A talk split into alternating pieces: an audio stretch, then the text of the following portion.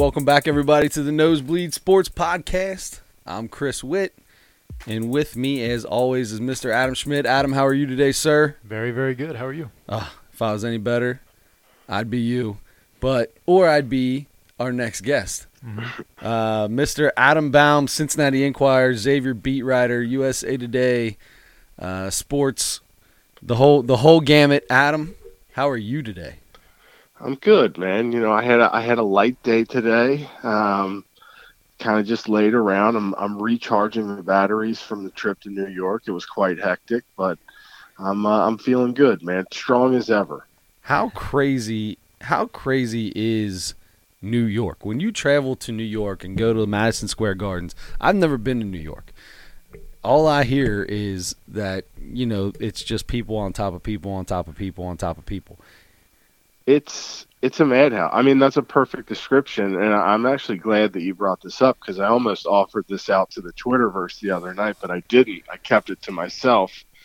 So, you know, I do this thing where whenever they're in New York, I'm going to do it again here in three weeks for the Big East tournament, but I like to try to save a little bit of money. Hotels in, especially in like Midtown and Manhattan, they're very expensive. So I stay in this place. It's about a 25 minute walk from Madison Square Garden. I like that. I walk into the arena, walking home at night. I get my steps in, Oh yeah. and it, it it's this little. I, I call it like prison cell rooms. It, it's called a pod hotel, and these hotel rooms are like they are like broom closets.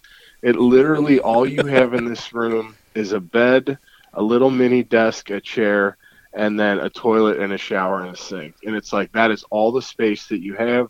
And, I think part of that is because, you know, real estate being what it is in New York, they're very tight, close quarters. But it also kind of forces you to get out of your hotel room, go see the city, go go experiment, get out there Right. but walking home from the St. John's game on Monday night, and I come, I cross paths with two rats, large rats. Oh my Yeah. god! This yes. was my first. This was my first experience with rats in New York, and I've been there a few times now. But it's like a surreal thing. It's like, okay, I just saw this rat. There's at, at night in New York, especially if it's like a garbage night, the the streets are just lined with garbage bags, and these rats are just darting in and out. I mean, I took off on the other side of the street. I couldn't handle. I was like, I'm not even going to walk by these dudes. I don't trust them Small um, dogs. to top it off, that's not it. So I'm getting closer and closer to my hotel. And, you know, New York, heavily populated. Uh, one of the unfortunate side effects of that is there's a, a pretty large homeless population. So I, I'm walking by this guy. He's laying down. A lot of them, like, hunker up next to buildings to sleep at night. Very sad situation. sure. But this one particular gentleman I walked by who was doing that exact scenario, laying up against the building, preparing to go to bed, he he was playing on an iPhone. Are you serious? Yeah, he had an iPhone. Um, and, you know, it looked like he had some sort of data on it because it was like playing a game or something on his iPhone. And I was just like, wow, that is a sight. You know, wa- in 25 minutes walking back from Madison Square Garden, I see two rats and I see a homeless guy on an iPhone. Well, that's why he's So- homeless, man, because he he can't afford anything except his Verizon bill. yeah, yeah, you got and that's important. You got to keep that. You That's know, right. more important than running water and a roof over your head. Yeah. It's expensive to live in New York. It's even expensive to not live in a house in New York to be homeless in New York. this is true. Yeah, but I'll be back. I'll be back in three weeks for the Big East, so I'm looking forward to to seeing what else I can stumble upon this next time. Nice. So when you what is your what is your least favorite city to visit uh, in the Big East? Hmm. Is it New York because of the the small dogs they call New York rats? You know, they uh, they have a charm to them, though. You know, I was frightened, but I was also kind of like, you know, where else are you gonna go where you- you're walking next to rats on the street? That's so. a, yeah, that's a Um, good now question. I will say, when, when St. John's, like when they play their games at Madison Square Garden, that's very different from when they play them at Carnesecca, which is in Queens. That is probably my least favorite place. It's like the the closest hotel is pretty far away from the arena, um, not in a great neighborhood. Yeah, so I would say when they're in Queens, that one's not fun. the for the most part, the rest of them are all pretty great. Like what I love is when the hotel is like right next to an arena, and I don't have to worry about getting a ride. I can just walk out of my hotel, walk right next door to the arena, and boom, you're there. Um, and for the most part, they're all pretty much like that. But yeah, I would say that, that Queens trip is that's been my least favorite so far. So so I made my very first trip to Hinkle Fieldhouse uh, this past week, and I got to tell you, man, I really enjoyed that place. That was the historicness of Yeah. of that of that joint. Uh, that's pretty slick. Except I think I can understand why everyone would hate to play there. Yeah, people don't like it. you know, you talk to Xavier people, even you know Xavier radio guys. It's like the to me the the, the charm of Hinkle Fieldhouse is the history and all that stuff, and I think Butler's clinging to that, and rightfully so. But I think there's a lot of other people that think, hey, you know, this place is probably due for some renovations. Yeah, like I don't But I know. still- don't let the cool place fans walk watch right next to the to the players and right next. Yep. I mean, poor Joe, poor Joe and Byron, man. We come walking down. They had forty Xavier fans all around them down there at the at the bottom, and you know that they had stuff to do, and they're just talking to Yep. them. I'm like, oh man, I kind of feel bad for those guys. Yeah, yeah, it's a free for all. We walked in and standing right next to the right next to the floor. Couldn't believe it thought they were going to tell us to leave and nope that's just what everybody does and then 50,000 little kids bring a basketball out and play basketball afterwards Yeah. That's what It- blows me away. I, I don't know any other place. I, maybe you've seen places, Adam. I don't know, but I've I've never seen a college basketball venue that fans can just go on the floor, no problem after the game. Yeah, they're very uh very laissez-faire with that with that policy there, man. I mean, they're everywhere. It's even, you know, they have the media sitting kind of up in a little corner there, and it's like the game ends and good luck getting right down to the media room. Yeah. You know, you got to sit there and wait for wait for thousands of people to file out of that place before you can get down to where you need to go. So, it's it's a unique setting for sure. i'm, I'm So- sure it is So that uh, speaking of that trip to New York, uh, Xavier used a, uh, a giant was it 8-0 run to end the game? Is that what it was? Yeah. Yeah. Yeah, closed at 8-0. Um, and uh, and got the win. Six and seven now in the Big East. Nineteen or seventeen and nine overall, right? yep, you got it. Um, so then coming up, so five games left, right? Couple weeks left in the season. yeah, I Uh, think they got 3 at home, two more on the road. right. Um, and so I, and I think the the two toughest tests are going to be at home too, Villanova and Butler. I would say, correct? Yeah, you know, and those are those are the ones that are like if you if you can win at least one of those, man, you're going to have a great chance to to not to be to feel some sort of sense of comfort. But at the same time, you know, you talk to these bracketologists and it's like, yeah, you know, Villanova and Butler, those are the marquee ones.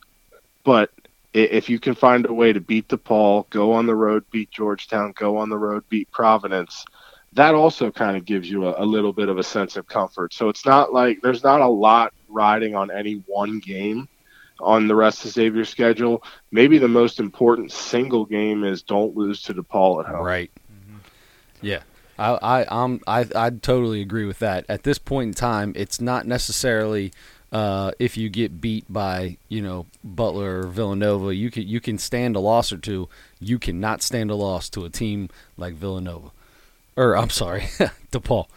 So- yeah, no, for sure. Now, now in that in that St. John's game, obviously, uh, the biggest the biggest the biggest factor in that game to me were the uh, the, the the total opposites of the seniors to the freshmen. You got the two seniors and the two freshmen, and you see these two freshmen really coming into their own. I think you had a, a- a tweet a few weeks ago that said, at some point, if Zach Freemantle and KyKy Tandy play play well together, this is going to be a tough team to beat, and it happened. Yeah, Minus the And, you know, turnovers. yeah. The turnover turnovers aside, I mean, that Xavier did a lot to to put themselves in a position to lose that game by being sloppy and and not taking care of the ball. But to me, that that was also one of my bigger takeaways from that game was that look, this was one of the first times this season where we saw KyKy and we saw Zach and we saw them both play well on the same night. And not only did they play well, but they played well in in a hectic arena, uh, a world class arena, Yeah. in front of in front of a big fan base, in a close game, in a game that Xavier needed to win. And you know, you just think about being a freshman and being in that scenario, in a scenario that you've never really been in before, and you were able to do something. You were able to impact winning, and that's got to just flood flood their heads with confidence, man. I think that that's going to be huge for them going forward because uh, at some point in this this conversation, I'm sure we're going to talk about Villanova on Saturday. You rewind the clock back to the end of December, very first Big East game on the road at Finneran Pavilion, and Zach Freemantle and KyKy Tandy both looked like they were out of place in that game. Yeah. They they looked like the Big East, you know, punched them in the mouth that first time out. They might not have been ready for it. I'm sure that they probably weren't. And now this comes full circle to today, talking here to you right now. And I see two totally different guys. I see two guys that that believe and know that they can they can compete at this level, and that's not something that you could say at that first Villanova game. KyKy especially, and it's it's been here lately. He has been attacking the basket. He's not just shooting, which is was kind of getting on my nerves in the beginning. All he was doing was just taking a couple threes every game. He's attacking. He looks like he feels more comfortable. Zach's been comfortable in games uh, throughout, but KyKy looks comfortable. And if that kid is as good as we've seen him on his YouTube videos and, and down in high school in Kentucky, if he's legit that good, this is going to be this could be a really good run. It could be fun to fun. They always talk about how freshmen become sophomores. You know, they're not freshmen anymore at this point in the season. It's Yep. this this could be a lot of fun to watch watch these two go. Now now let's switch to the seniors. Tyrique Jones. We'll start with Tyrique Jones because Tyrique. I mean, is this the? I don't. I don't know how much you know about. Um, I know you know about Xavier's history, but how in depth? But I've never. I haven't seen a rebounder like this since David West. Yeah. And that's that's exactly what Tyrique's in pursuit of, you know. So if he if he can finish off this season averaging a double double, he'd be the first Xavier player to average a double double over the course of a season since David West. Wow. And uh, I was actually, you know, curious. I, I had the chance, and unfortunately, it didn't work out. Maybe I'll try him again. But prior to the season, I was able to get David West on the phone for a story that I did about the history of the Cintas Yeah. and, and I shot him a text, took a chance. He he completely rejected me, didn't even respond. But I I'm Left curious, like he, yeah, exactly, exactly. He uh, I'm curious what he thinks of what Tyrique's doing. You know, because it's like for for Tyrique to do this right now with with the season on the line and the way that the year has gone, and he's really kind of put the team on his back. And you know, I wonder what David West thinks of that. Honestly, if it, if he's even watching it, what what he thinks of seeing a big man kind of take over and dominate like David West used to do way back when. You know, Exactly. When David West was playing, uh, it was crazy. You could watch him as a shot goes up. He he just put himself in the best positions. And right now, I feel like when you watch a game, if if it's not just you know he's collecting 15 to 20 defensive rebounds, it's on the offensive board side. He's he's Yeah. he's he's following the ball well. And if he doesn't get the rebound, you almost feel like Xavier's not going to get it because if he doesn't get it, I don't know who is. Yeah. But you know, the other thing about that is like what I've really started to notice is because of his presence in that department and like hunting for rebounds and just being relentless, it, it attracts so much attention from whoever they're playing and they say, you know what, we have to take care of this guy on the boards. And well guess what? When you take care of one guy, you put so much focus and attention on one guy that leaves a little more space for Jason Carter to get in there and compete for rebounds, for Yep. Naji to try to grab some rebounds, for Freemantle, Freemantle. To, to get in the mix. Yeah. So it's like that just him be having that motor right now and that mentality to to compete and go after every rebound. I think it's really kind of having a ripple effect on, on the rest of Xavier's on the rest of Xavier's players that touch that floor. and it's allowing guys like Naji Marshall to take over at the end of games because you can't you can't really get off of you can't leave Tyrique Jones to try Correct. to to help on Naji because if he misses, he's Tyrique's going to get every offensive rebound if you leave him. You have to keep a body on him. So, Yep. um, you know, hopefully that that goes on. So before we get to the other senior, what's uh what's Adam Baum's favorite vegetable? Oh, that's a good question. So, you know, I'm not I'm not a huge vegetable guy. Me neither. Um, me neither. I, I have a select kind of maybe about five, six vegetables that, that I like to rotate that, that I'm comfortable with. Um, I love broccoli, but I think at the end of the day, the carrot is my favorite vegetable. Wow, the carrot, Huh. raw Yeah, carrot, I or the, the little small guy, uh, you know, You know- some stew. Yeah, I'd prefer them cooked, but like in a in a jam in a bind, man, I'll eat some raw carrots. Nice. I know your favorite fruit. I was going to ask that, and I, I crossed it out because we all know You know, you're an orange guy or clementine or whatever those things are that you, You know, keep I'm- you I'm- keep in front of you every game. I'm Team Clementine because of the the simple ease with which you can unwrap it and get right to it. You know, an orange is a little more intensive. You got to put more effort into an orange. Mm-hmm. Um, but you know, the clementine is just perfect. You know, you can carry it around.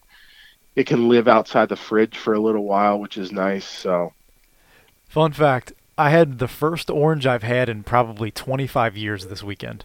Wow. no way. Yeah. So, what was what was the catalyst for this? Why did this happen? Yes, that's Uh, what I want to know. Boy, Adam, put me on the spot here. I know Uh, it. there was a there was maybe a young lady involved that wanted me to try, try it, and so I went ahead and did that. But I- the you're, thing is, you're as you're as red as the Reds as the Reds towel behind your head right now. Here, here's the thing. Here's the thing is I'm glad I'm glad she made me do that because uh, she so she gave me like three of them. I ended up eating all three, and then I went and bought more. so at you. 25 Look years without an orange or something like that, and I'm I'm back in the game. Back on the orange You're train. on, you're on a roll. How about there you that? go. On Just that- the little tiny ones. You know those little tiny ones. yeah, you roll them around Yeah. in your hand like he was talking about. Then you just they peel so easy. I'm I'm still working on the peel though, man. It's been so long. If you take it and you put Yeah. that little guy in your hand and you roll it around in a circular motion for about a minute and a half, Really? it loosens up the the skin. the Oh, yeah. skin, and then you just take your finger, boom, peel it, and the whole thing falls apart. The first time I tried to peel one by myself, just like squeeze the heck out of it and juice all over my hands. It's dis- Not a Well, you got to deal. learn. This is a it's Yeah. a trial and error process, That's and exactly there is right. an art to unwrapping a clementine or an orange. what what's your what's what's your uh, go to unwrap for the for the orange then, Adam? Well, first things first. Um, I I like I like to bring the temperature down on it a little bit. I think that helps unroll it. Um, you know, you get them really cold and they get stickier almost. You know, Mhm, those fibers kind of they wrap around it a little bit tighter, but generally I do. I roll it around a little bit, kind of wake up the inside, if you will, and then I take a little bite out of one corner, and I just start rolling that piece for as long as I can. Um, start to introduce a little oxygen, you know, CO2, get it all in there, and then, you know, you just rip.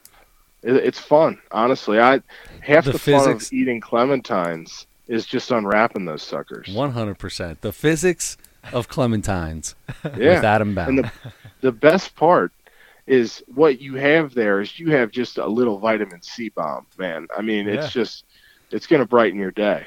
You Well, know, the aromatics of it too. yeah, Sure, and you need that. You need that vitamin C when you're walking through the New York airport. All that, Oh, all that sickness. Yeah. Oh, you You had to go through. enough. You had to go through New York, so you didn't catch Corona, I guess. As of right No. now, no Lyme Knock disease. on wood. Knock. I, apparently, there's like a two week incubation period, so I technically I could be contaminated right now. but I feel I feel good. Like I said at the top of the show, never been stronger. There you go. Very nice. All right, let's get back to these boys here for a second. Uh, uh, let's. I want to talk about Quentin Goodin because Quentin Goodin gets uh, he gets a lot of flack from Xavier fans uh, all the time. I mean, the guy puts a Yeah. shot up and they start booing him half the time in in the Cintas Center, and it's sad. It's terrible. I have always been a Quentin Goodin fan, even when he's struggling.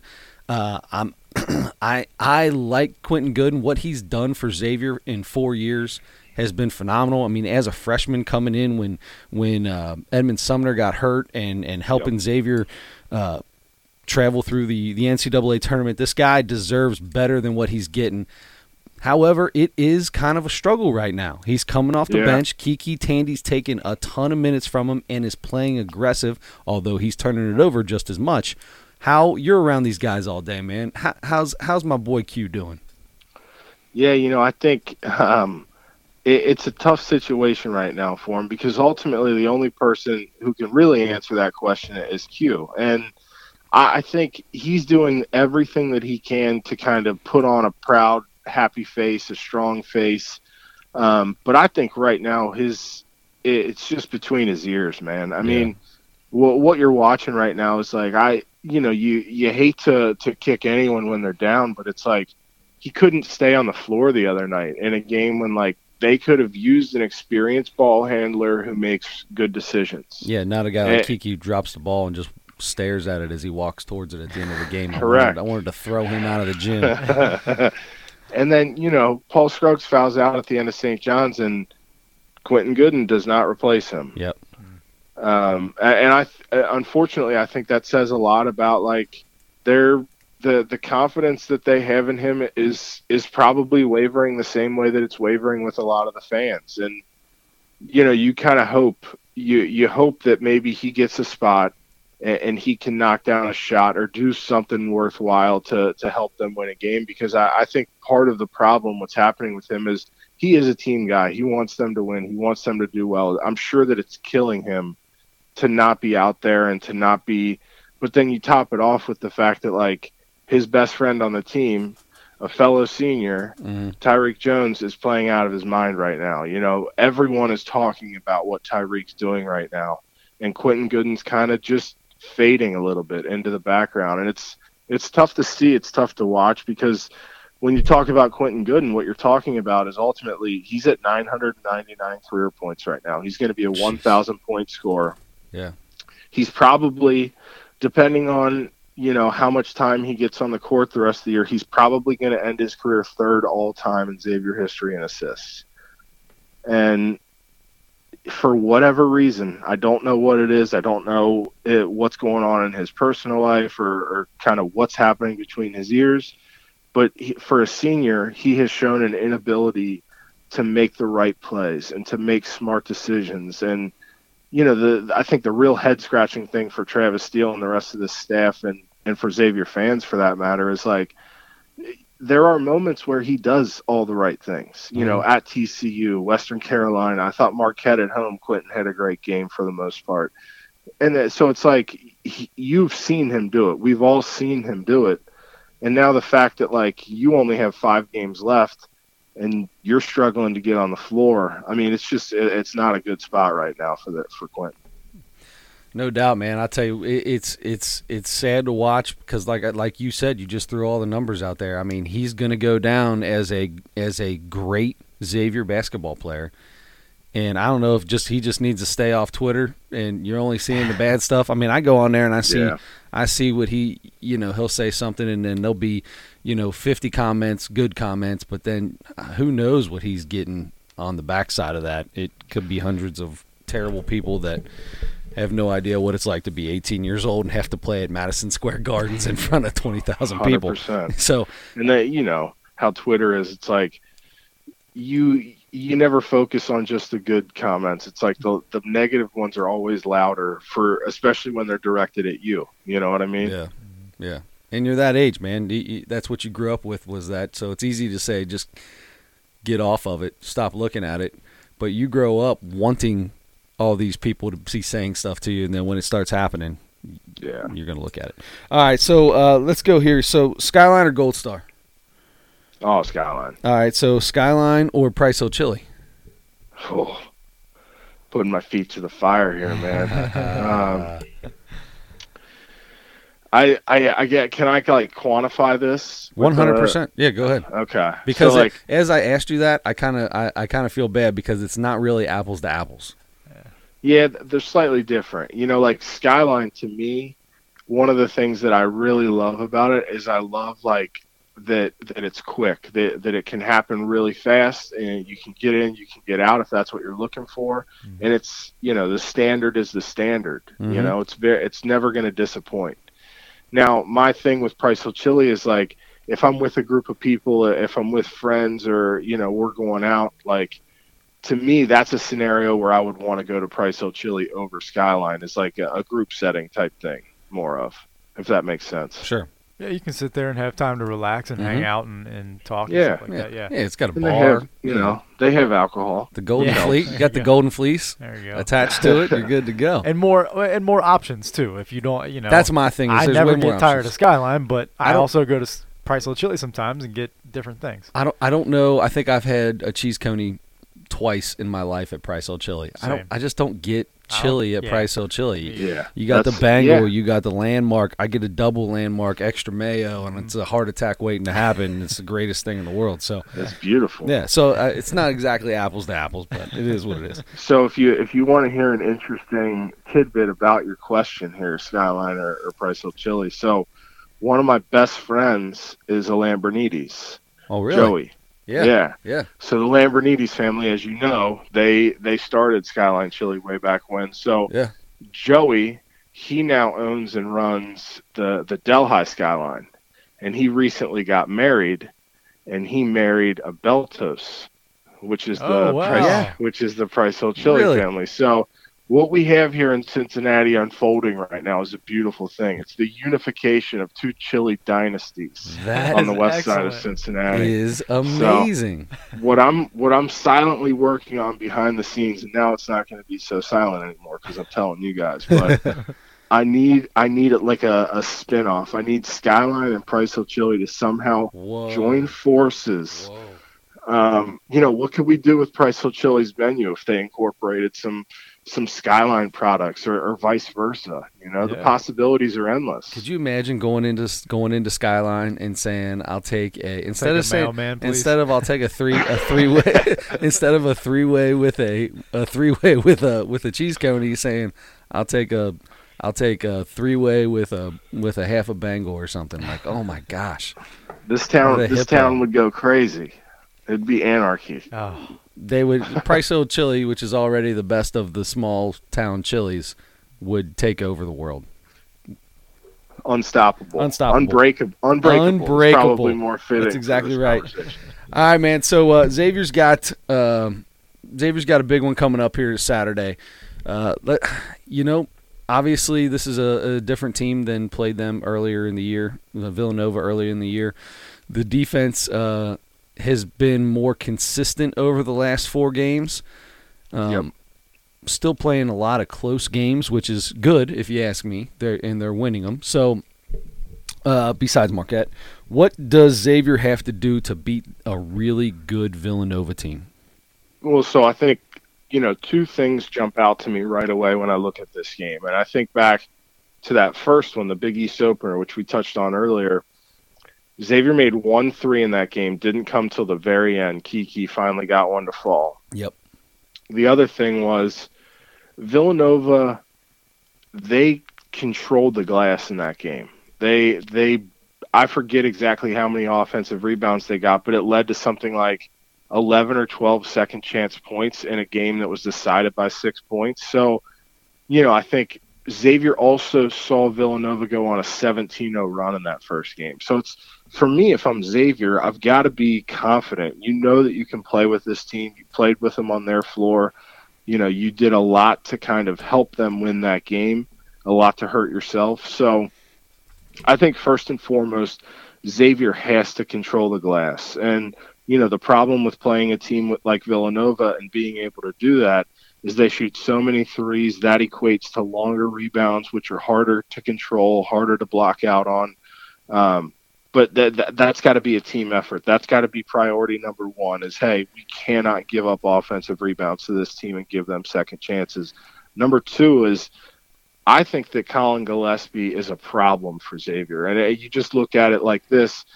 In that first game, Naji Marshall was on Sadiq Bey. Sadiq Bey really did not do anything in that first game. Completely neutralized him, took him away.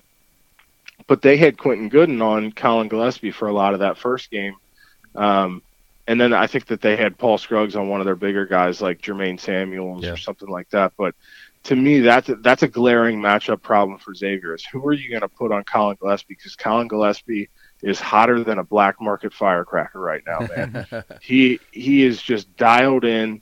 And you know the problem from Xavier's perspective is, well, if you take Naji, your best on-ball defender, and you put him on Collin Gillespie, well, then who's going to guard Sadiq Bey? So there are some matchup problems here for Xavier. And I thought in the first meeting, Villanova really went at KyKy Tandy when he was on the floor. So if Kiki wants to be out there for extended minutes on the floor on Saturday, he's got to do a better job on defense. So and really don't turn the ball see. over Yeah. 22 damn times. Well, yeah, yeah, that's obvious. You know, it's Yeah. like if you do that against Villanova, they're going to run you out of your own gym, man. I mean, that cannot happen. Now, I think the good thing for Xavier in this game is Villanova is not high ball pressure from start to finish like St. John's is. Now, I thought Xavier had a lot of a lot, way too many turnovers that St. John's had nothing to do with Right. um, that that absolutely cannot happen. We talked about offensive rebounds. Well, tur- turnovers are the exact same thing. They give Villanova's offense extra opportunities to score. Can't do that with a good team. So it's like there are there are some themes in this game that are going to really decide it. And I'm curious to see how Xavier handles all that because this is a game where it's like if you can find a way to win this one, you know, we're not just talking about oh you're are you going to make the NCAA tournament? We're talking about, well, you're probably going to jump out of that first round Wednesday night Big East tournament game. Yep. And then, you know, top it off with, well, NCAA tournament. Maybe we're talking about you jumping up lines and, and maybe working your way into the top half of a bracket. So who knows? You know, this is going to be a big one. Yeah. I'm excited about it, man. Um, I got. Are you going to go? Are you going to be there? Oh, we got season tickets. I, w- I, I don't miss I don't miss a home game, especially if it's Villanova. It just doesn't happen. That That's what I like to hear. No. Uh, and I'll, I'll be up at Duff's, uh, which is a little a little area. And before the game, uh, Andy MacWilliams, who uh, Andy Max, one of my all time favorite Xavier people in my entire life. Uh, I remember Andy when he could still talk. Uh, and he had one of the most beautiful voices you've ever heard in your life. I still like it now. But you got to stand up on on the stage with a Xavier, not just a Xavier legend. You know, he's in like four Hall of Fames. Yeah, someone was telling me this after the fact because I interviewed him, and you know, I I must have done a terrible job because I didn't really find out all that much about who he is and how spectacular he is. So He's in the hockey hall of like the broadcasting hall of fame. He's in college basketball. He's in all kinds of different stuff. He he uh the guy's the guy's amazing. But you did a good job up there, man. I gotta say, you, Thank you. filled in well. I could definitely tell that uh, you did a good job when. Um, well, who did they have come up there on stage with you? Michael Davenport. Oh, it's Davenport. Yeah. Yeah. Davenport came up there. You did a really good job of just kind of sitting back and letting Andy take over. I'll give you that one. Yeah, at that point, you know, it's not about me. That's And right. Interestingly enough, there's like there's an outside chance you could see me again up there on Saturday because Andy Mack just had a hip replaced. Oh, really? And yeah, so he I actually I talked to him on the phone today. He gave me a call. He's feeling better, feeling good, um, but he's not he's not definitive for. So I guess we could call him probable, So- maybe questionable. So you for- may be stepping. Saturday. You may be stepping into the lead. Well, no, actually, I think it would be uh, me and Redford, and I'd probably defer to him in that scenario because I believe he's getting some sort of payment from Xavier when he does that. So From I say, hey, you know Bank. what, man? You're getting paid. You you handle this. I'll step in when you need me. Lead me, lead me where I need to go. Uh, Brad does a good job up there. Those guys. Are, have you ever been up there and watched the? I guess you're never. You've never probably been up there while they do their their little Yeah, spiel. you know, normally I'm I'm kind of sitting at my laptop waiting for the starting lineups to get posted. So I've never been up there to see those two guys go at it interact. Ex Xavier basketball player Brad Redford, best pure shooter Xavier's had since Byron Larkin, and just a shooter. That's all he did. Um, nothing else. he he didn't play defense. He uh, well, I mean, he might have tried, but he didn't do any, much of anything else. Uh, anyway, You know what's interesting about Redford? I just heard it on. They had him on Sports Wrap um, or one of those local TV station shows. But you know, coming out of high school in Michigan, he actually beat out Draymond Green Yeah. for Mr. Basketball Oh, in Michigan, which is which is crazy. and they think. would they would go back and forth like they like him and Draymond would go back and forth uh, at each other. No, They- I don't. yeah, I they doubt text Draymond Green uh, trash talked at all. Yeah. I'm, I'm sure he did. we did don't need to get into this. Draymond Green's one of my least favorite people in the world. Um, yeah. All right. So before I let you go, man, Cincinnati, uh, Cincinnati basketball, tough day today. Uh, did you watch the Bearcats game? I watched the end. Did you? and oh, I gotta well, say, you saw all that mattered then. Yeah, you know that that was uh UC is like a real enigma. I, I you could say the same thing about Xavier. You know, they're both Half the quite college difficult to figure out.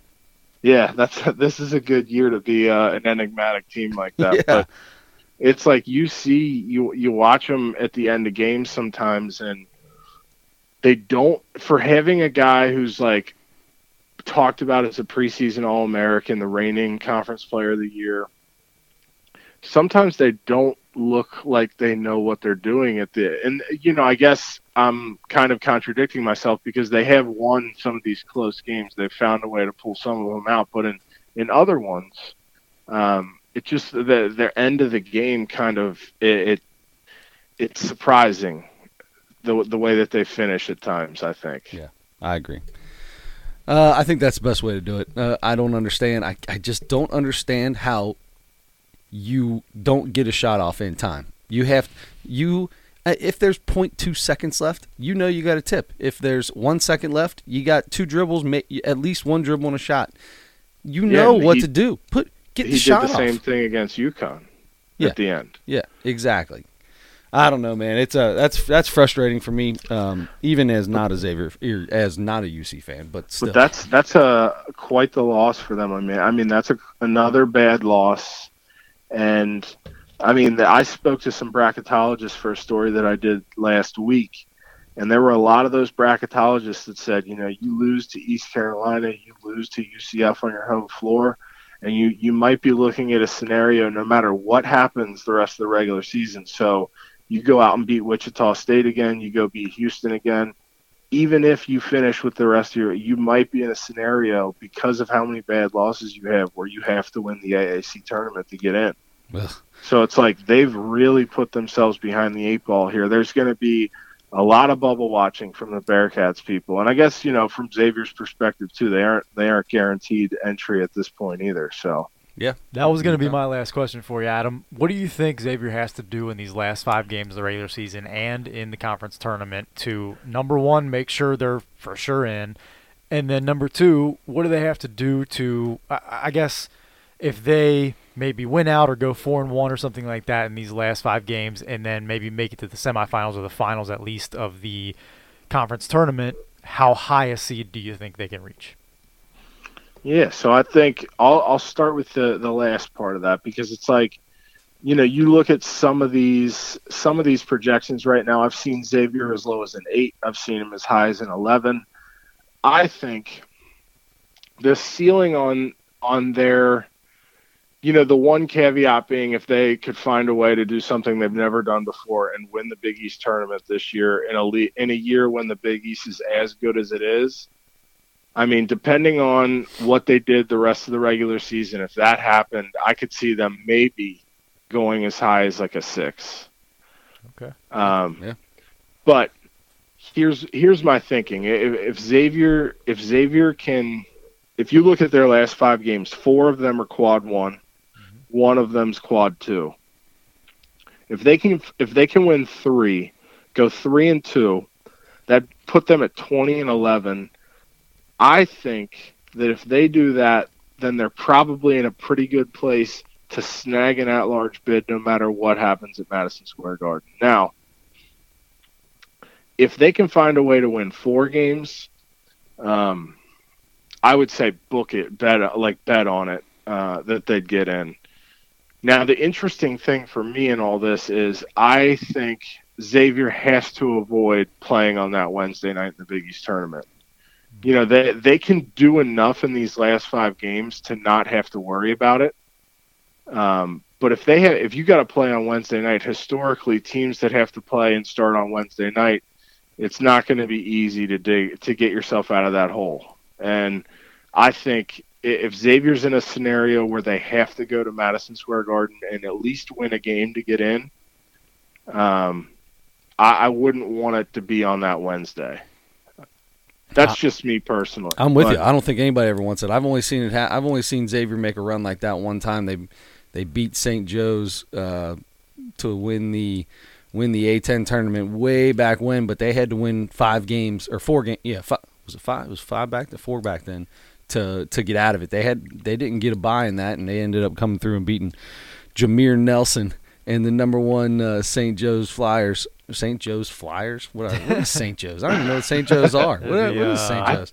They have like a big bird. They Yeah, have like a a. hawk. Oh, that's the yeah. one that they. You know that that hawk never stops flapping at least one arm. It's it's It- remarkable. it's I- a- I- they were down they were down in Charleston this year when Xavier was down there, and Yeah. I was like, "What do this dude's arms look like underneath this?" Like, Exactly. he, he didn't stop flapping the whole time. it's a frat. like, oh it's a oh, God. frat, and that's that's the part of the that frat has a kid in that thing all the time, and they are not allowed to stop for the That is entire game. remarkable. Yeah. I didn't know that. Yeah. That's interesting. These frat kids are crazy. but you know, to to top it off on my on my point there, you know, if Xavier does avoid that first round game on Wednesday, in my mind, that probably means that they did enough over these last five games to take To care of it. business in the regular season. Makes So, so that's why I think that's kind of big for me. It's like if Xavier's in a scenario where you're playing on that Wednesday night, then you probably didn't do what you need to do in the last five regular season games, and then that puts a ton of pressure on that one Wednesday night game.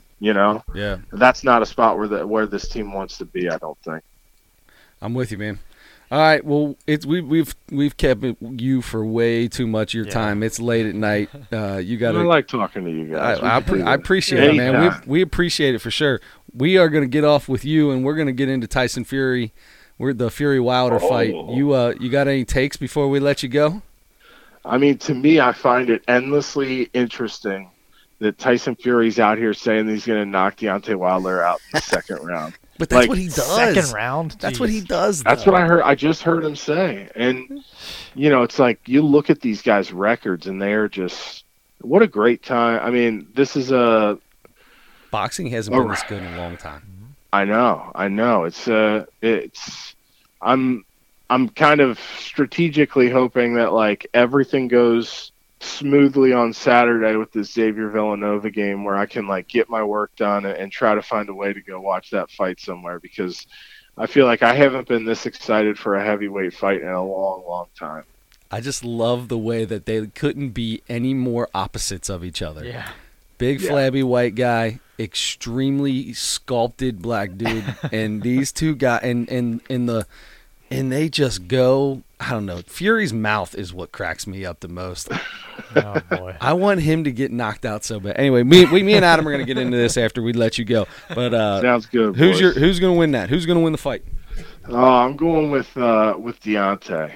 I, I just think, you know, if you're if you're in there long enough with him, You're- at some point, at some point, he's going to catch you with something. He's throwing That- bombs, that- that's for sure. Yeah, He's already—he's just- he's thrown enough of them. Tyson Fury's taken quite a few of them. Yeah. I know. That's it. That's the that's why this is such a great fight. Is because like Tyson's a dude where he already took all he already saw all that once, and it wasn't enough to stop him. He came back for more, and that's he's a crazy person. He's is what one he is. hundred percent a That's crazy a good person. description, yeah I love it. He kind of Yeah. looks like Kenny Freeze a little bit.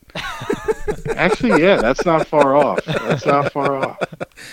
All right, Adam, man, we'll let you get to bed, man. We really appreciate you coming on. Uh, real quick, send out your uh, Twitter uh, for for everybody to follow you and catch all your stories. Yeah, it's Adam J. Baum, B A U M.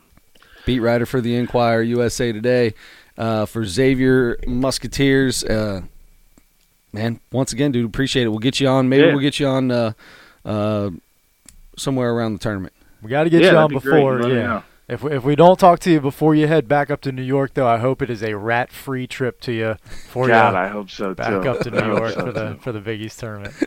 But at least you guys can can coincide well together. That's right. All right, buddy. You have a good one, man. Thanks again. Take Thanks, care, Adam. guys. Thanks for having me. Thanks, Yeah. Adam. Are we here? I'll tell you what, J. man. Brown. I, I I love talking to that guy, but I feel bad. We're 45 minutes in this I podcast. I, I feel I feel like we take take too much time. But you know what? It's good. He he's good with it, so I'm good with He's it. He's very generous with that his time. he is very generous with his time. We appreciate that, and he is well spoken. That dude, uh, that dude's going places. I'm telling you right now, his story. He he writes phenomenally. If you get a chance to get on to the Enquirer, um, I, I, we talked about this last week with Bobby Nightingale. One dollar for three months or something going on Yeah. right now. If you jump on that, check this dude's stories out. Even if you're a Xavier fan or not, he he he's very good at what he does. Very good at what he does. Very Very, knowledgeable, and uh, A lot of fun. So I think we've already kind of said uh, what's next, but let's do. Uh, whenever we have a guest, we don't usually get to the sponsors in the beginning. So go ahead, man. Yeah, we got uh, first first and foremost training. Maybe not foremost. I shouldn't say that about anybody else. But anyway, training personally with Peggy Edwards. Uh, Chris, uh, New Year's is coming up, you know, and uh, I heard you were at training personally today. There's an opportunity if you go to training personally, you could see one of the Nosebleed Sports podcast hosts. Yeah, everybody calm down. Calm down. We're just people like everybody else. Um, anyway, the uh, but the top new since New Year's is coming up, um, the, the top New Year's resolution for many people is getting into shape or at least adding consistent exercise to your routine. It's so much easier to stop exercising regularly than it is to start.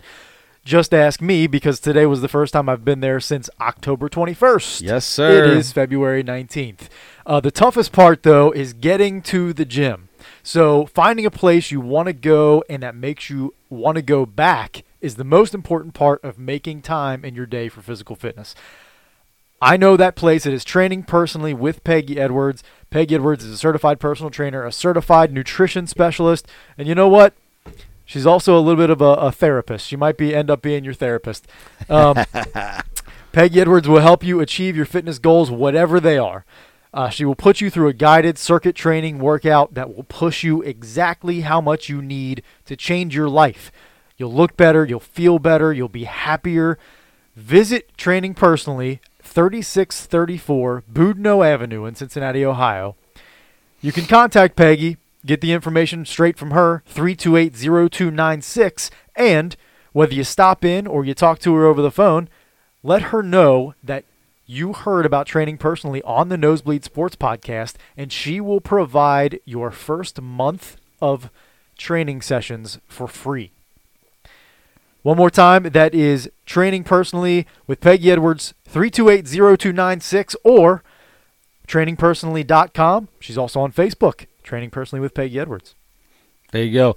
Uh, also, I'm gonna we're gonna keep repping the the Craft Burger Brothers, man, because uh, they are coming on the show March 11th. We're gonna have Jeremy in here. He's gonna make us some burgers. We're gonna pig out, talk sports, talk meat, talk burgers. It's gonna be an absolute blast. Uh, I actually went to a Chicago Cubs game with this guy.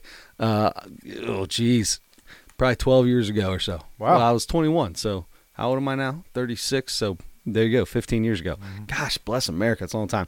So maybe we'll get into some of those stories because I got some really funny stories from that trip uh, that Jeremy was involved in. But he'll be here. Kraft Burger Brothers are just a couple of guys trying to make a dream become a reality, man. They make some killer burgers and they're ready to serve the West Side. They got a food truck coming. They'll be at, um, we're, gonna, we're going to let you know where they're going to be, but I believe they're going to be Delhi Liquor Stores opening up a tap room uh, where you can you can get some you can get some uh, some beers down under down underneath in their little addition, and they are going to be there for the grand opening March 18th, if I'm not mistaken. So check it out, and then they're gonna he's gonna be here with us on March 11th. We're gonna talk about it. We're gonna talk burgers, but check them out. Uh, that's all I got.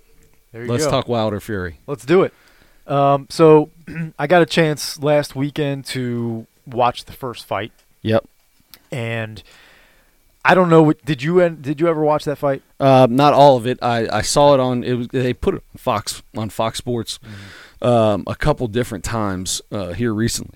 Here recently, but it it wasn't the whole fight. But um, it was a lot of the. It was a lot of. I mean, we pr- you probably got of the twelve rounds. I think you got like eight or nine rounds of it. So Yeah. Um, so okay. So so I don't know if you had a, a, an opinion about. So the first fight ended in a draw, right? yeah, Um, I don't know if you had an opinion about who actually won that fight. Um, but I would. S- so okay, I'll go first, and ahead. I will say that um, Tyson Fury probably did outpoint him. Um, so i- i- he, Tyson Fury, uh, but but he also laid on his back. He was He also did. laying on his back. He got knocked down a couple times, and I think completely out that that second time. I think he was, He was- out for a second. Maybe a second, but he laid there and was playing to the. He plays to the crowd so much. He does. He waited till that eight second count, the standing eight count, and then jumped up and immediately walked out and started sticking his tongue out and wagging his hands around. He is a nutcase. Anyway, go ahead. He is. Well, you, you know what? You brought it up, and that's the thing. That's why I am I am rooting hard for for Deontay Deontay, Wilder Wilder, to because. Tyson Fury makes me furious. Um, I kind of watching I him. enjoy it, man. It's an enter, it's entertainment. These guys are doing the, this. Look at a guy like like Conor McGregor, right? That's Conor why I can't stand him Conor either. McGregor, He's a total, He's a different guy though. He's a knucklehead. But but he's uh, you know you say he's, some people say he's changed here recently or not. I don't know. Who knows? The last fight he was hugging the guy's grandma. He was hugging Cowboy's grandma and stuff, telling him how great of a kid he is and how amazing she is. All this other stuff. Anyway, and not jumping. It wasn't Diaz jumping over trying to beat up his corner or anything like that. Right. So what I'm saying is though. I watched an interview with Conor McGregor, and he all they did was just show him the pre-fight interviews that he's done, mm-hmm. and he's laughing and he's like, "Man, I yeah, I don't know how I do this, man. It just comes off the cuff." He, but it's all about making money. It's all about selling pay-per-views. It's what it's all about, and he does it well. And Fury, I don't know if he learned from anything from that or if he's just the same type of dude, but that's what sells this stuff. You got you got Wilder who's just a, a he's he's the guy from Rocky. He's uh he's the Russian from Rocky. The dude's a physical specimen. He's cut out of brick. The dude is chiseled from stone. And Fury is a flabby, long-armed, really good boxer He is. and you would think you you'd walk into a walk into a ring with a dude that looked like that and not be running your mouth but he does and it's going to be fun to watch. I i think i think tyson fury uh, is a better boxer uh, technique wise right right? Uh, jab jab move around stuff like that. However there's nobody that has the the there's nobody right now in between these two wilder wilder knock you out in a split second. It's like it's like tyson you know don't blink because he's got heavy hands and if they connect which is hard to connect with with fury because he's so long and he can keep you away but when they do you saw it knocked him down a couple times in the first fight so it's going to be real fun. I'm excited about this, man. I, I don't I listen. I can't sit here and talk boxing uh, inside and out, right? I don't know all the ins and outs of boxing. I just love watching it, and I I I think I've just talked myself into rooting for Tyson Fury. Did you? I think I did. All right. I mean, I'm, we didn't really prepare for this, but maybe we need to make a bet on this fight. I'm totally down. What's the bet? Go? So if you were to, if you, I feel like this should be a boxing type bet, right? So uh, I'm, I don't know why I immediately start looking around the room like Well- I'm gonna bet something out of the, out of this room. Uh, what are we gonna? Let's do I- something. I feel like if that's the case, maybe we have to. Uh, maybe we got to do a certain number of push-ups or a certain length of a plank or something like that during the podcast. Um, okay. I'm, Hey, I, I, I ate four and a I'm half stupid hot wings. All right? I'm you totally- can do yeah. ten push-ups. I- it's not ten. It's not gonna be ten. It's, gonna it's gonna be more than ten. It's not gonna be ten. I say just I I feel like you should have to do. How about this? Fifty push-ups throughout the length of the That's the show. exactly what I was thinking. and then but whoever wins they, it's 10, 10 push-ups at a time whenever they feel like it just look over boom give me 10 and you have to do that five times and if you could just say it five times in a row and I and I'd have to do 50 push-ups right there or spread them out through the show and uh, make it you know however we want to do it you All up right, for let's it do that. all right Let's I'll take that. Fury you take Wilder Yep, got it.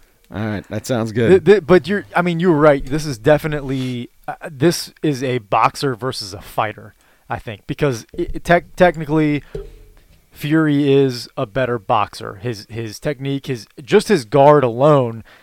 That's the that's the thing that bothers me about Deontay Wilder is hands are down his hands. Yeah, his hands, Hands are are down down. and his elbows are way out. I mean, he's holding. he- doesn't protect his body. He doesn't protect his head. what does he need to but he protect dude he's made of stone nothing hurts that you can't hurt him with a body shot uh, against a boxer uh, against a boxer like Fury, um, he can do he can do damage accumulatively. So he, Mhm. he you know, he's gonna.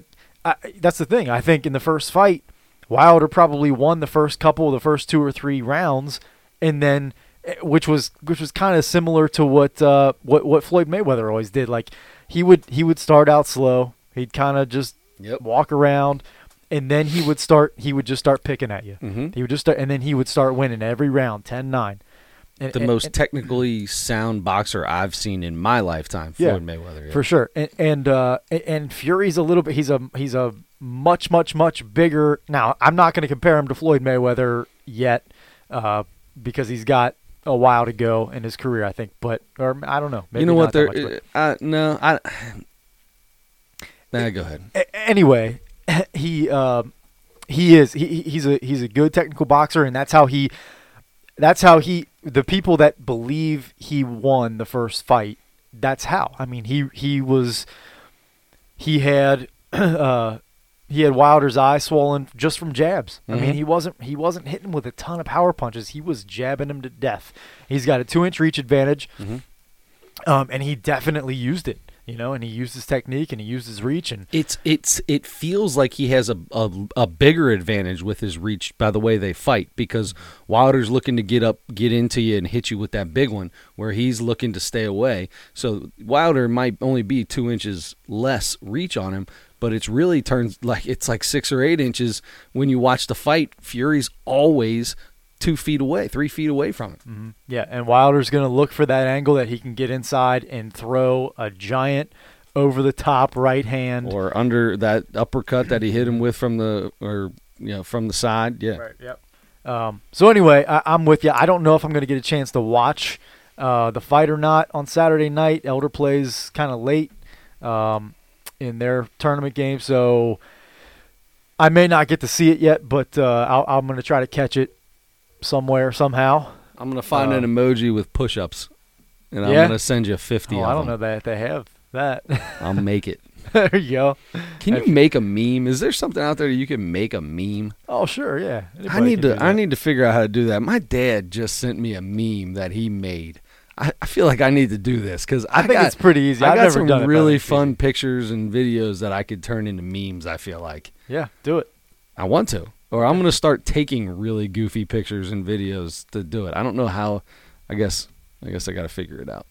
Yeah, make a meme that says, "I don't always do push-ups, but when I do, Uh, mine are I Well, do maybe that's the wrong thing. podcast. I think I'm saying the wrong thing. Not a meme. That's A the GIF, wrong maybe? word. That's what I'm looking for. That the, the- GIF, a, GIF, a, a moving, yeah, a, moving picture yeah, sort of deal." yeah. I love those are my favorite ones. Right? Those are my. That's my new go-to on the old on the old text box, man. There are a lot of good ones. I like to do. I like to do Yeah. that one. Yep. Tyrique Jones has got a bunch of them. Does he? Yeah, you get get just type in, you hit the little red little thing on your i on your iPhone, you know, and type in Tyrique Jones in the search bar, and boom, he's got a bunch of them. I think they just put the Freemantle one where he walked Freemantle like 15 feet, When he had his jersey. and Heldon was just screaming at him after he got that rebound and put that bar, eh, not the rebound, but after he put that shot up. So anyway, um, big game for for UC UC UC Xavier, uh, Wilder Fury. That leaves us with- with one thing left on this podcast, yeah. and uh, I think it, everybody kind of knows what this goes to. Oh, you know what? Before we get to this, I got a story. Please do. Can I tell you a story? Yes. I, I, I, a while back, I, I told a story of I was on uh, Route 32 heading, uh, heading west back into town. I was out Mount Orab ways, about an hour from my house, and I, uh, I, I had a fart that I thought was gonna be no good, and or it was no good, and I ended up crapping my pants. Right. Uh, did a really good job. Go back and listen to it. Uh, it's Oh, a, it's a, you can go back and I did a good job of keeping myself clean in the car. Uh, phenomenal, everything clean, no no issues. Just a little little dookie in the drawers, and that's it. So today, today I'm on 32, coming back from Maysville. Right, Oh. I'm on 32, and I'm about at that Mount Orab area where I was at. And I farted, and I knew I had to poop. I had to poop so bad for a while, but dude, when you're out in the middle of the boonies, there's nowhere. There's nothing but trees. and uh, so, oh man, I was like, I gotta find a place. Gotta find a place. I couldn't think of anywhere because the gas stations around there, are like, dude, I can go anywhere, right? It don't bother me. But I, I'd rather it be pretty clean. You know, I'd rather it be semi clean. Yeah. Uh, rather. So I'm trying to think in my head. Oh, and then I had a fart come. Oh, and I just held off at the end just in enough time before anything bad happened. What did I pull up to? a brand new hospital they just built out on 32 out that way. First time ever. I tell you, I told you before, I like the the hotels. I stop at a hotel, just walk into their lobby pooper. the lobby, the lobby dookie, lobby dookie at the at the uh, hospital might be my new go-to. The hospital poop might be my new go-to. Nobody talks to you or even look. Nobody wants to look anybody at the hospital in the eyes because they don't know why they're there, what's going on. Walk right through, sit down. Nobody in there. I was in there for 20 minutes. Nobody came in there. That's a dream to me. Oh, I'm, so I'm looking for a bathroom, a public. I'm not looking for a public restroom. If I have to go in one though, I'm looking for one that nobody's coming in. Yep, I totally thought that I had a a second coming of, of my bad time, but I think I've got a new thing, man. I've been telling people for a long time: hotels, hotels, hotels. I think I might be a hospital guy. You're you're gonna end up having to tell somebody a story where you're like, "Oh yeah, I was at the emergency room," and they're like, "What? What happened?" oh no, I just stopped in to go to the bathroom. Yeah, I was just dropping a deuce, man. Yeah. Just dropping a deuce. My new thing. Must have been some kind of deuce if you had to go to the emergency room for it. That's right. Um, okay, so speaking of, So there you go, buddy. I No, thought that was I anything. thought that was pretty good. I thought I thought you would enjoy that. So that was yeah, I'm glad um, you said that. So, comedy special. This is the comedy segment. We've got Tom Papa. Tom Papa, you're doing great is the title of You're- his Netflix special. you're doing great. you're doing great, which uh, And thanks. doggone it, I appreciate people it. like you. Yeah, yeah. Um, All right, I'm gonna. You want to go first? You want me to go first? you go for it. I'm just gonna start it off and say, uh, it wasn't terrible. Okay, it wasn't bad, uh, but it wasn't good. I was bored for a lot of it. I never. It, it, he had a lot of funny stuff. Like the whole thing was pretty funny. It was the exact same cadence all the time. The whole thing was exactly the same, and it that got on my nerves a little bit.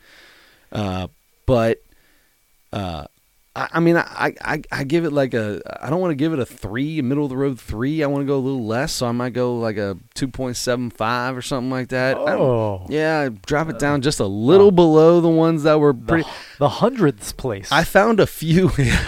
I found a few times where I actually laughed, but for the most part, I mean, it was funny. But I wasn't like laughing hard. I never, I, I never. I never felt myself really, really get a good going. Okay, I, I'm. Uh, are you are you good on your review? Yeah. That's all you got. Yep. I- Okay. yeah. I mean, I got notes here if you want to talk about it for a little bit, but uh, Uh, yeah, If you want to, it's up to you. go ahead. Uh, so so I'm not. Uh, I didn't. I don't disagree with anything you said. Um, but I did. I kind of. I kind of liked because it was totally different. I do not remember the last time. The one thing that really jumped out. I don't remember the last time that a comedian left the microphone in the stand for the entire hour. Yeah. He did that Yep. and he did not walk away from it. He didn't. He did almost no physical stuff as if part you- of his. If you read the the you know his little his little part, uh, the the description of it, and I don't think he does much physical stuff no, at all. He he doesn't. But I kind of liked it. You know, I kind of Yeah. it was all spoken word stuff, and, and and I appreciate that. And I I agree with you. Like you said, it wasn't like I wasn't rolling on the floor or anything like that. But it wasn't bad. It was. He had some pretty good stuff. He's he talked a lot about um almost kind of another different thing. And by the way, not only did he leave the microphone in the microphone stand the entire time, his he was in a suit and his jacket was buttoned the entire time. Yeah. I mean, he was he was a buttoned up guy, and he and you know literally and figuratively. he, was a throwback to the old '50s comics. yeah, and and I kind of liked it. It was j- maybe just because it was a little change of pace or something. Yeah. Um, I kind of liked that he, he had the professional thing going on. Not that you know you're in comedy is you have to look look you want, professional. right. Um, but I, I did. There was something about it that was maybe a little charming for me, and um, he, you know, he talked a lot about almost the opposite of what people are talking about. Like people are talking about all the things going wrong in the world and all the things that are terrible. He's like, look, everybody chill out and relax, and you know, like y- Yeah. y- everything, everything, you're fine. Sure, you're fat. Yeah, that's fine. So what? Who cares? you know, you're doing Yeah, fine. You're doing fine. Yeah. Um, I like the when he said he said he said you know everybody needs a little everybody needs a little funny looking in their life, right? Like you're sitting at the dinner table, you know, you marry, you got to marry somebody with a little funny looking in them. You look across and you know you're got a little funny in you. You look across, you're like, man, where are you going? Yeah. We're good. yeah.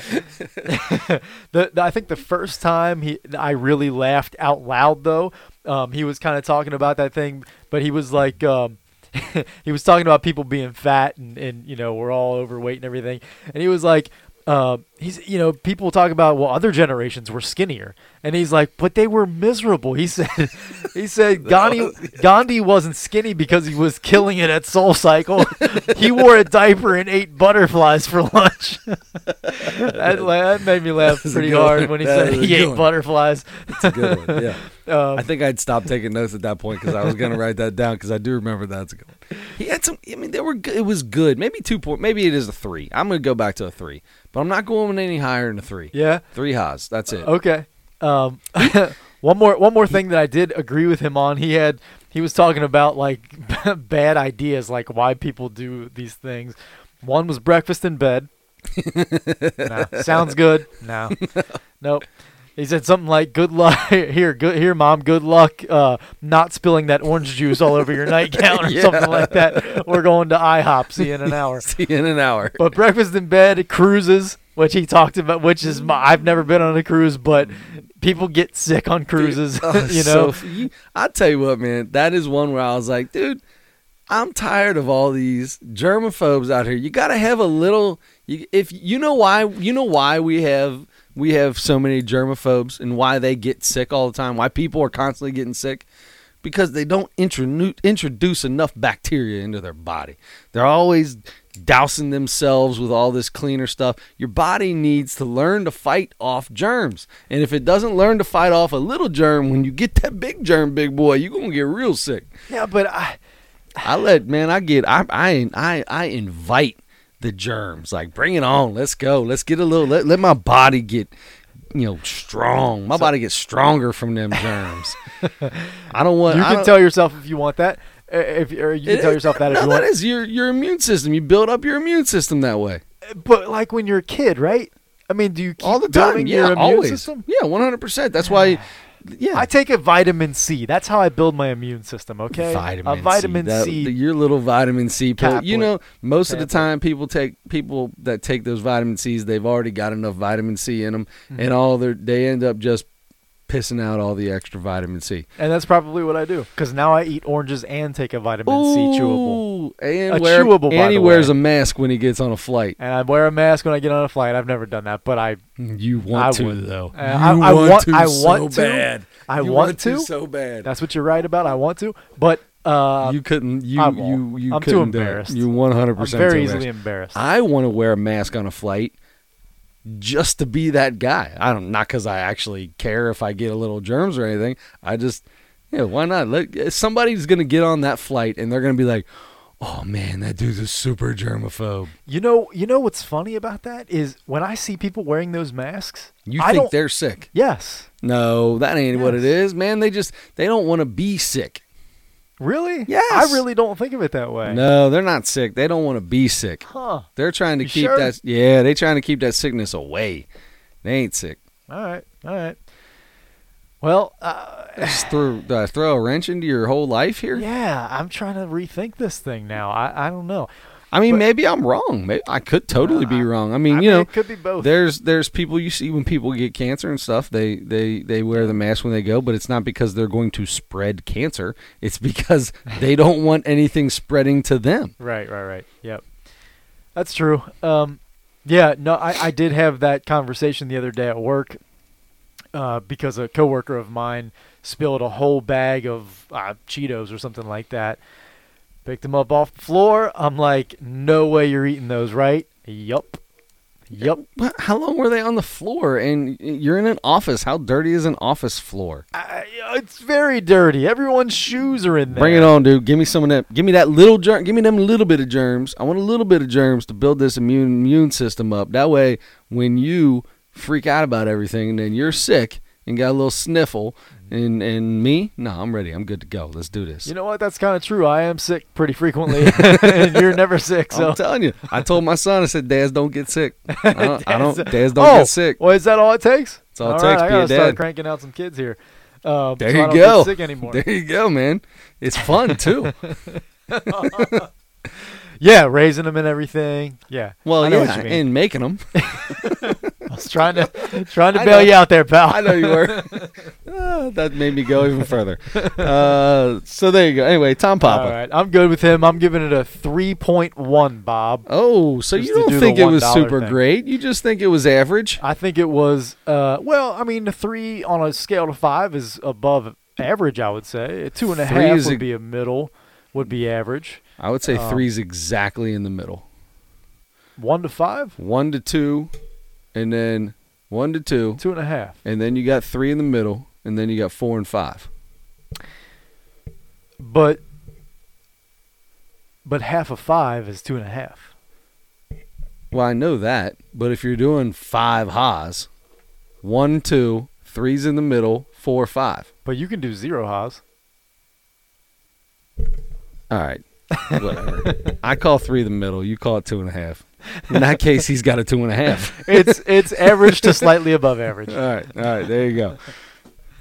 Uh, anyway, that I I I'd, I still recommend it if you haven't. I don't think it's a. I don't think you're wasting an I hour make- of your I'm- time. No, I don't think you are I don't think you're wasting it. I'm making a new rule though for the uh, for the for the comedy hour special. Yeah. Nothing below a one ha. One ha is the basement. Really? One ha is the basement. What if it's the worst thing you've ever seen Then in comedy? it's a one ha. One? Yeah, you get But I one don't ha. I don't want to give it credit for any ha's. What you then you get you go zero. There's no in between. It's I don't want to give you a ha or one. that means There's no zero. Nope. I, I refuse to give a ha out for this because it's not comedy. So I'm not rating it. Okay. All right. When I watch the, uh, when we watch and rate the um, the Aaron Hernandez story, it's I'm giving it zero ha's. You can do that. It's not a comedy. No, I'm kidding. You can go zero. You can do a point two five. Just threw my whole scale out though. All right. So what are we gonna do next week for the for the what are we gonna talk about next week on uh, on the podcast for the comedy special? Have you gone in taken a look at anything? Um, Tom Papa's still the one that pops up right away. You got Fortune Feimster. Feimster uh, out there. You've got uh, who else? I just saw somebody else had one that came to- out not that long ago. I'm loading myself. Yeah, you're gonna be loading. loading. You'll be loading forever. No, Oh, here we go. I'm in here. All right. Who killed Malcolm X? No, not gonna. No? That's not. That's not the one I'm looking for. Oh, okay. Um, the pharmacist. No, I'm good. Comedies. Let's see. Here we go. Tom Papa live in. New- Oh, these aren't new. I don't know, man. You just want to do Fortune, and because I know that that one's uh, relatively That new. one keeps coming up. You know what? Let's do it. Let's do Fortune. All right, we're gonna do Fortune. Fortune. Uh, Feemster. Feimster. Feemster. I think it's pretty sure it's Feemster. Sure. Sweet and salty. She's she's a goofball. Yeah. I enjoy. I I think I'm gonna enjoy this. I know I'll laugh. I'll tell you that. I know that I will laugh at this. Most likely. I shouldn't go into it with any with any No thoughts, expectations. no expectations. But uh, Fortune, make me laugh, girl. All right, so uh, we'll go over that. Watch it with us if you want. Rate it. Let us know what you think uh, on the tweet box. Adam's at. Adam Schmidt, 44. I'm at sick with it. Uh, catch us next week. We- I don't think we have a guest for next week, do we? No, unless we find one between now and then. Between now and then, let's see if we can find a guest for next week. Okay. Um, I'll I'll leave that up to both of us. Okay. sure, we'll both get right on that. Uh, yeah, we always do. So, um, uh, yeah, so maybe we'll get into a little bit of uh, a little bit of this Joe Burrow deal. I'd like to kind of talk a little bit about Joe Burrow. Maybe we get into that next week. He's, you know, there's there's all kinds of people that have their their thoughts about Joe Burrow and what he's going to do. Uh, come draft time, and then maybe we can get into a little bit more baseball because spring training, uh, the Reds will officially play their first game on Saturday against the Indians. We got a lot of stuff going on there where baseball players are talking to each other consistently and They are not happy about the cheating scandal going on. Be careful. Better not be any skeletons in your closet if you're going to come out and start running your mouth. I'm just saying that. I agree with you. I'm just saying be careful. Uh, any because because you're in a professional sport and towing the line and stepping over that line happens all the time. Anyway, This is only slightly related just because it's baseball and you mentioned spring training, um, but it has nothing to do with the Astros. You know what my favorite part of spring training starting up is? what's that? The video from the side of like 10 catchers all Yeah. lined up, all catching, Yep. like all at the same time. Did you My see? favorite one. Did you see the kid? Who's the? There's a there's a, a catcher. Uh, what's his name? S- Stephenson. Uh, Uh, Tyler Stephenson? I think that's it. He was catching. He was catching Michael Lorenzen. Michael Lorenzen is a is a big person, Mhm. right? Michael Lorenzen is he's a giant muscle. is a giant muscle, and he's. I mean, he's got to be six four, six five. He's pretty good. Is he that big? I don't know. Maybe I always thought he was. Maybe just because he was so big, he just Thought he seems lean, Five long. five. Anyway, Tyler Stephenson walked was catching him. They walked up and he's walking up talking to him, and he made Michael Lorenzen look like a like I don't know uh, Webster. I've never seen a dude that big before. Wow. Yeah, that was gotta- that was take a close interesting to see. Yeah, that Tyler Stephenson, he's a uh, physical specimen. Anyway, that's besides the point. So, uh, yeah, pitchers and catchers. Uh, the rest of the guys are there. Saturday, first game. Indians. We talk a little baseball, talk a little Joe Burrow. I'm sure we'll have some NBA or more college basketball to go over as well. Um, let us know what you think. Jump on SoundCloud or iTunes or iHeartRadio or any place that you listen to your podcasts. Like, subscribe, all that fun stuff. Let us know what you think, and uh, we'll see you next week. Don't forget to turn your headlights on.